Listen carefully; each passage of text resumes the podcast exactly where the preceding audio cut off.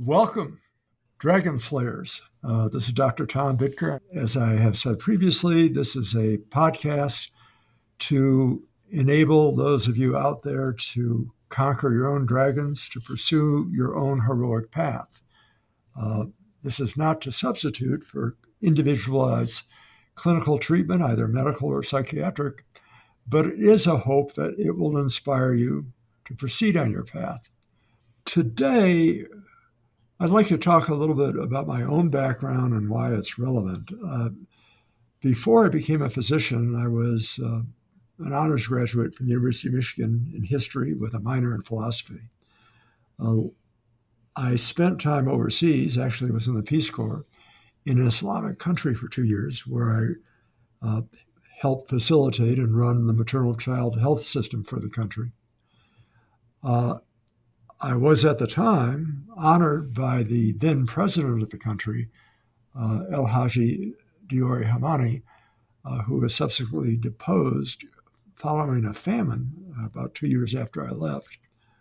That country, unfortunately, has fallen completely in the hands of the jihadists, and were I to return, I don't think I would be able to keep my head.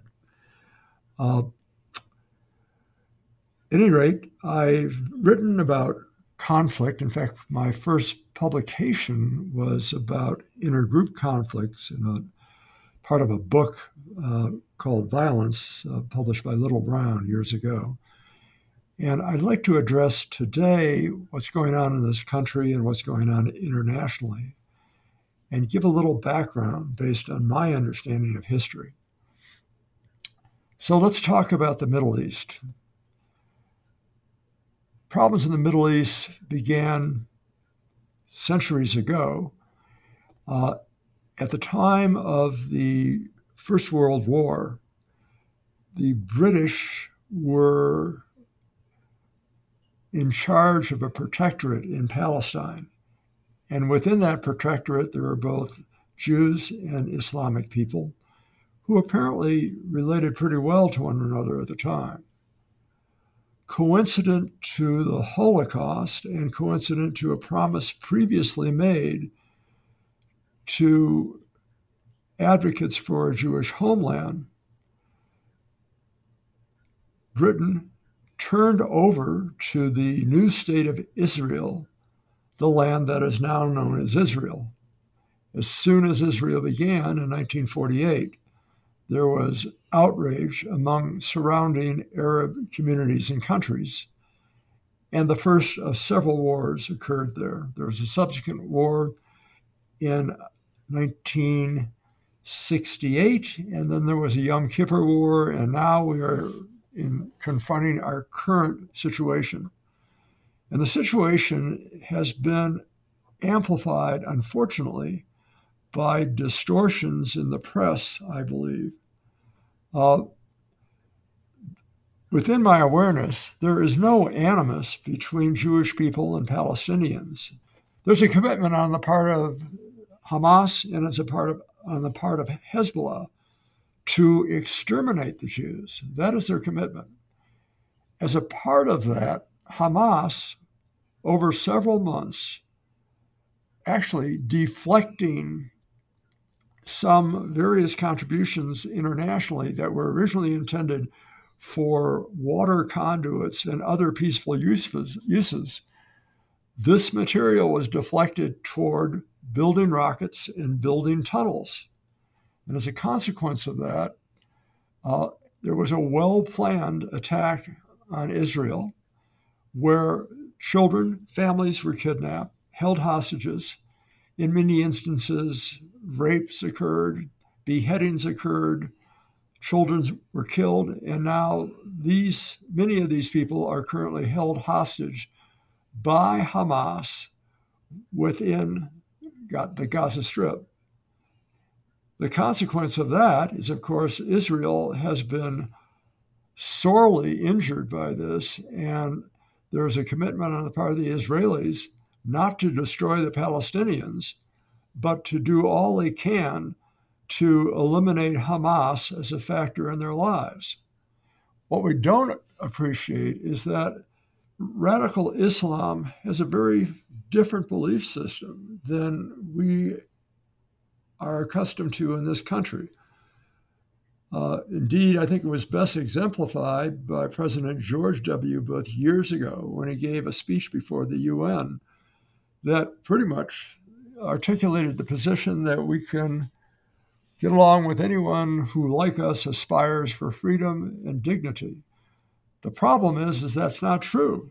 Uh, there are groups in this world that believe that the path to salvation is most important, and that path to salvation is at times obscured or prevented by freedom seeking people such as Jews and others. And as a consequence, we have had the history of terrorism that has plagued us, well, obviously, since 9 11 and beyond. So that is the situation where we are in today. And I'd like to elaborate further on how something like this comes about because we are experiencing these kinds of divisions within our own culture right now. And what I'd like to be able to advance is the idea that we're all in pursuit of what I'd like to refer to as an organizing myth. Now, what's the organizing myth? The organizing myth is the myth that many of us in this country grew up on. That is, America is a freedom loving country. America is a country of tolerance. Uh, we embrace all. Uh, we will take all. Uh, and we are peace loving. Well, obviously, in our history, we have betrayed that. So we have committed genocide at various levels on Native Americans, on African American people, on Asian people, and indeed even toward Jewish people.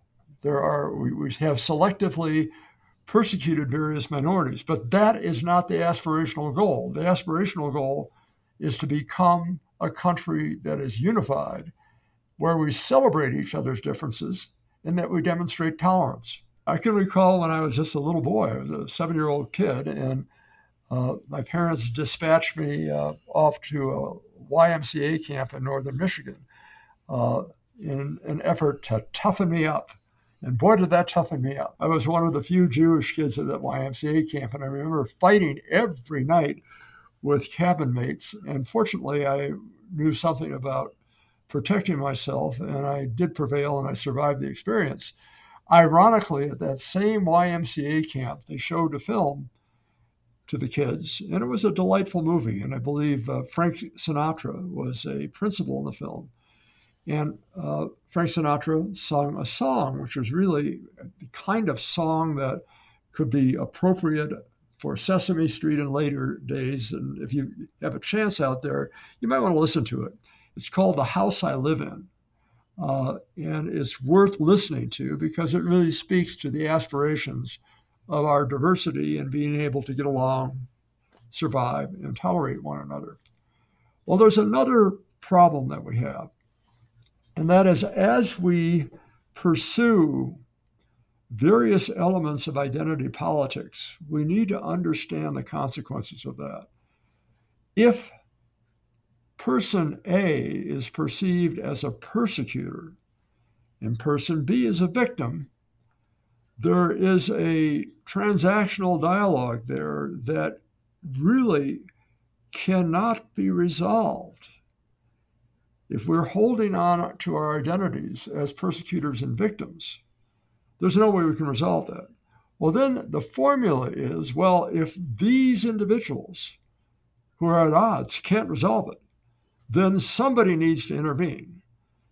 And the, the individual or the force that intervenes, typically the government, actually empowers itself to regulate the dialogue between people. And this is the often the cause of the emergence of totalitarian governments. The government says, we can't trust anybody, we're going to take over and we're going to regulate commerce and we're going to really regulate dialogue, and everything has to pass through this. And this really is the foundation of tyranny. So beware when we advance the notion of weaponized victims and persecutors that the intervening agency is in control of us all. So, unless we can come into a state of community and realize that we are individuals that love life, love our families, love friends, love communities, want to build beauty around us, we're lost.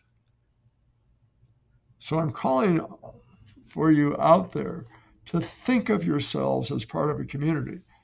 Now, given the level of challenge today in our political system, where there doesn't seem to be a strong capacity for dialogue, and there doesn't seem to be the emergence of a group of leaders. There won't be one leader, but a group of leaders that say all of our interests are better served by dialogue and coming together and working on something that is mutually agreeable.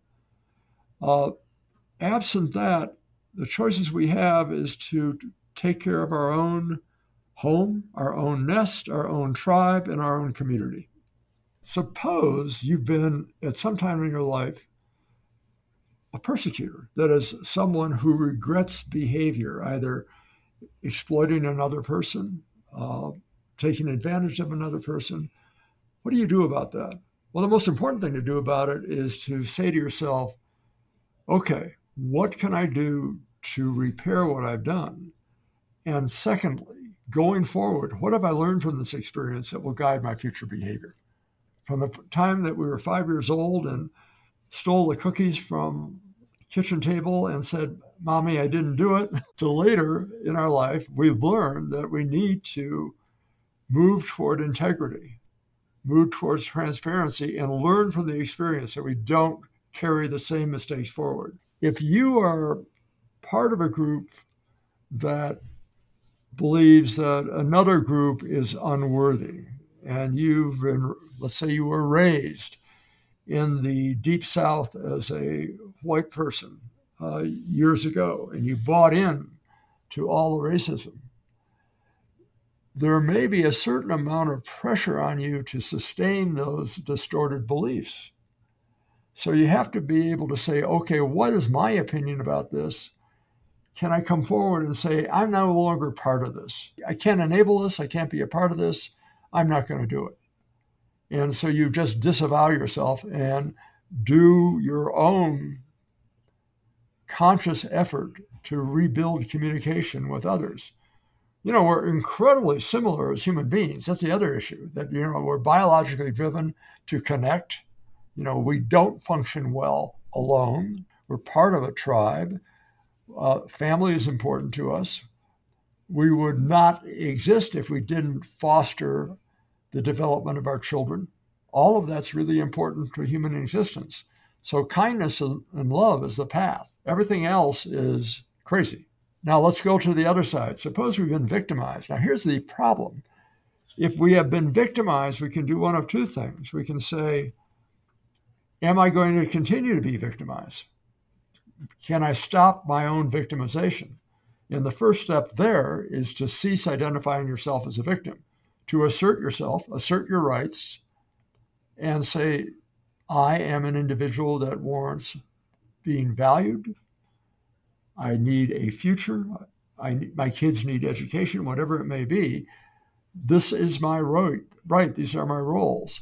But on the other hand, it's going to be very difficult for me to sue my abusive parents or pursue the persecutors in the past, although there are avenues to do this. Certainly, right now, right now, the Boy Scouts, the Catholic Church, and there have been other appropriate targets of victimization, that is, of their victimization of others. So there is that opportunity. But absent that, the most important thing is to pursue one's own life path, learn from the experience, and do something for oneself to get beyond the victim role, which means learning positively to parent yourself if you visualize yourself being a good parent, even though you might not have been fortunate enough to have evolved parents, you can treat yourself that way. So, those are the principles I would like to see people incorporate. In the book, those of you who have a copy of it, there's a section in the book that talks about dealing with toxic relationships. Now, the first question is the relationship really toxic? Is it, uh, am I really misperceiving another person?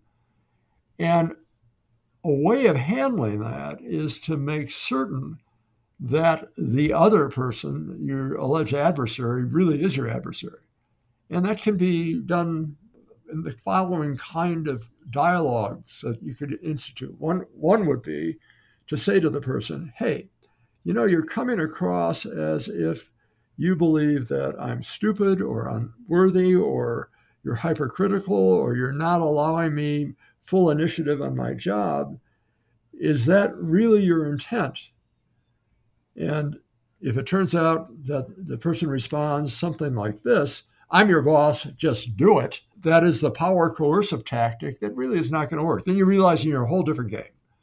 Uh, so if if the job is something that is essential for you, you can either say, I understand that now. So you're really not interested in my input. You got it, buddy. Okay. So there's an invitation to take a walk, get a new job. You don't need to be working in toxic work environments. Let's go back to when you and I were, say, five years old. So we're five years old and we're crossing the street. Now, there's several ways that you can handle a kid crossing a street.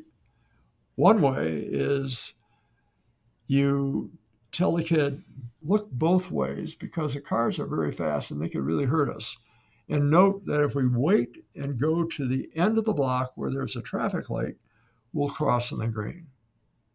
And I know you'll see other kids running across the street at other points, but that's not safe. Do you understand why we do this? So you say, okay, dad, yeah, I do. I need to look both ways and I need to cross the street. That's fundamentally different than just grabbing the child and yanking him across the street when it's safe because the child doesn't incorporate the rule then. The child is not safe. You have to teach the child.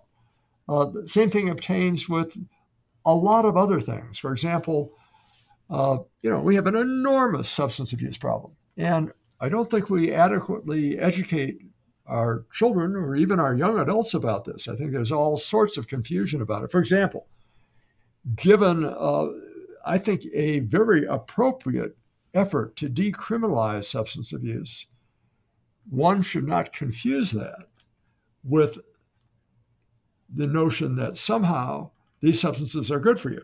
The other possibility, which I hope is a possibility, is that when we're dealing with a toxic, presumed toxic work situation, is you can approach your boss with the following assumptions I contribute to this organization, I'm a valuable member of this team. I think you could benefit from my input.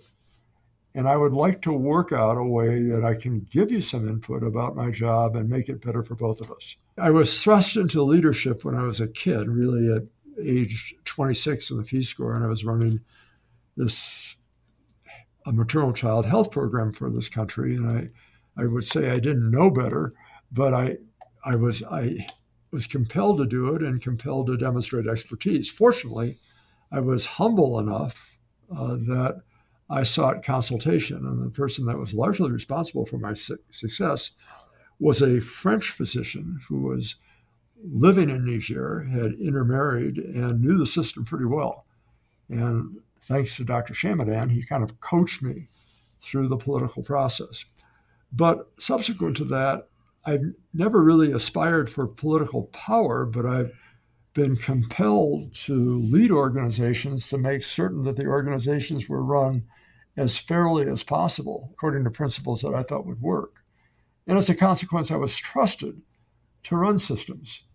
Uh, what actually caused me to come to grief is when my own value system was in conflict with organizations for which I was working. And I've resigned from a variety of positions, and I think most recently, the most high profile resignation was when I was running the uh, the Division of Behavioral Health for the state of Arizona, and I was in an adversarial relationship with the government at that time, who was not funding the program as I would see it worthwhile, and as a consequence, uh, I resigned and wrote an expose in the local paper and led a march on the Capitol two years in a row. And then, of course, I could not be trusted. Ultimately, I think we learned that if we have a passion to do certain things, uh, we can do that on our own sometimes. So uh, I'll tell a story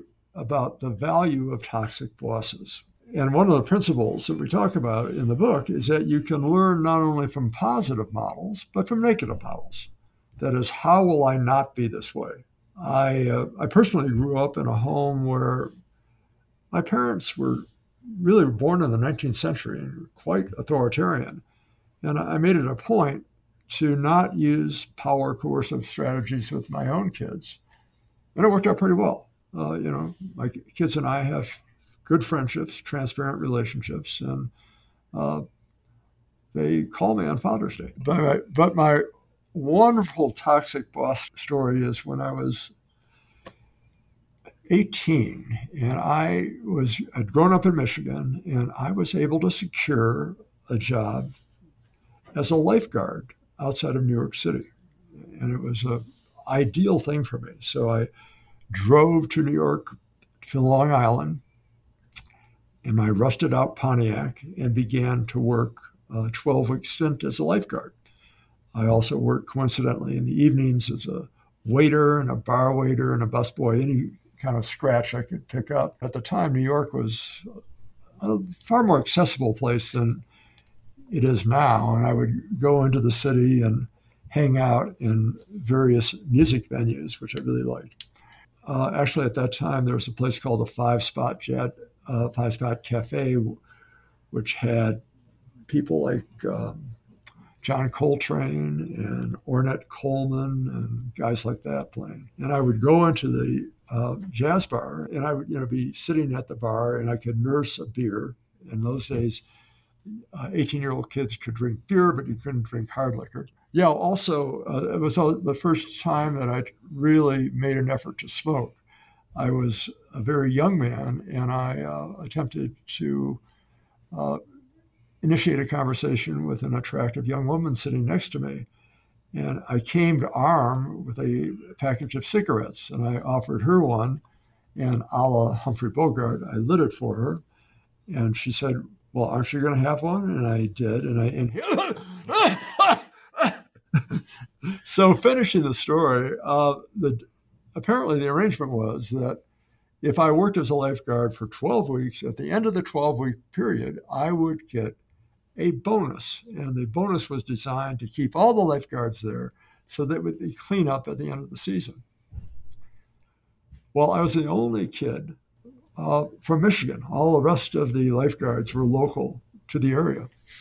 And I had this jerk, he was 42 years old, year old guy, both alcohol and tobacco dependent, a power coercive boss that fired me the last day and seized my bonus. So I drove back alone from Long Island to Ann Arbor, short in constant dollars, let's say maybe the equivalent of twelve to twenty four hundred dollars. It may have been far less in those days. But my mantra going back is I would never allow myself to be on the bottom of the food chain again. And my academic performance was actually decent. I think at the time I had a, had a 3.5 GPA, but it rocketed up to a 3.9 after that. And I never looked back. I decided that I had to excel in order to prevent that. Well, Todd, I want to thank you for allowing me in the Bombshelter. Um, and I look forward to further dialogue with you.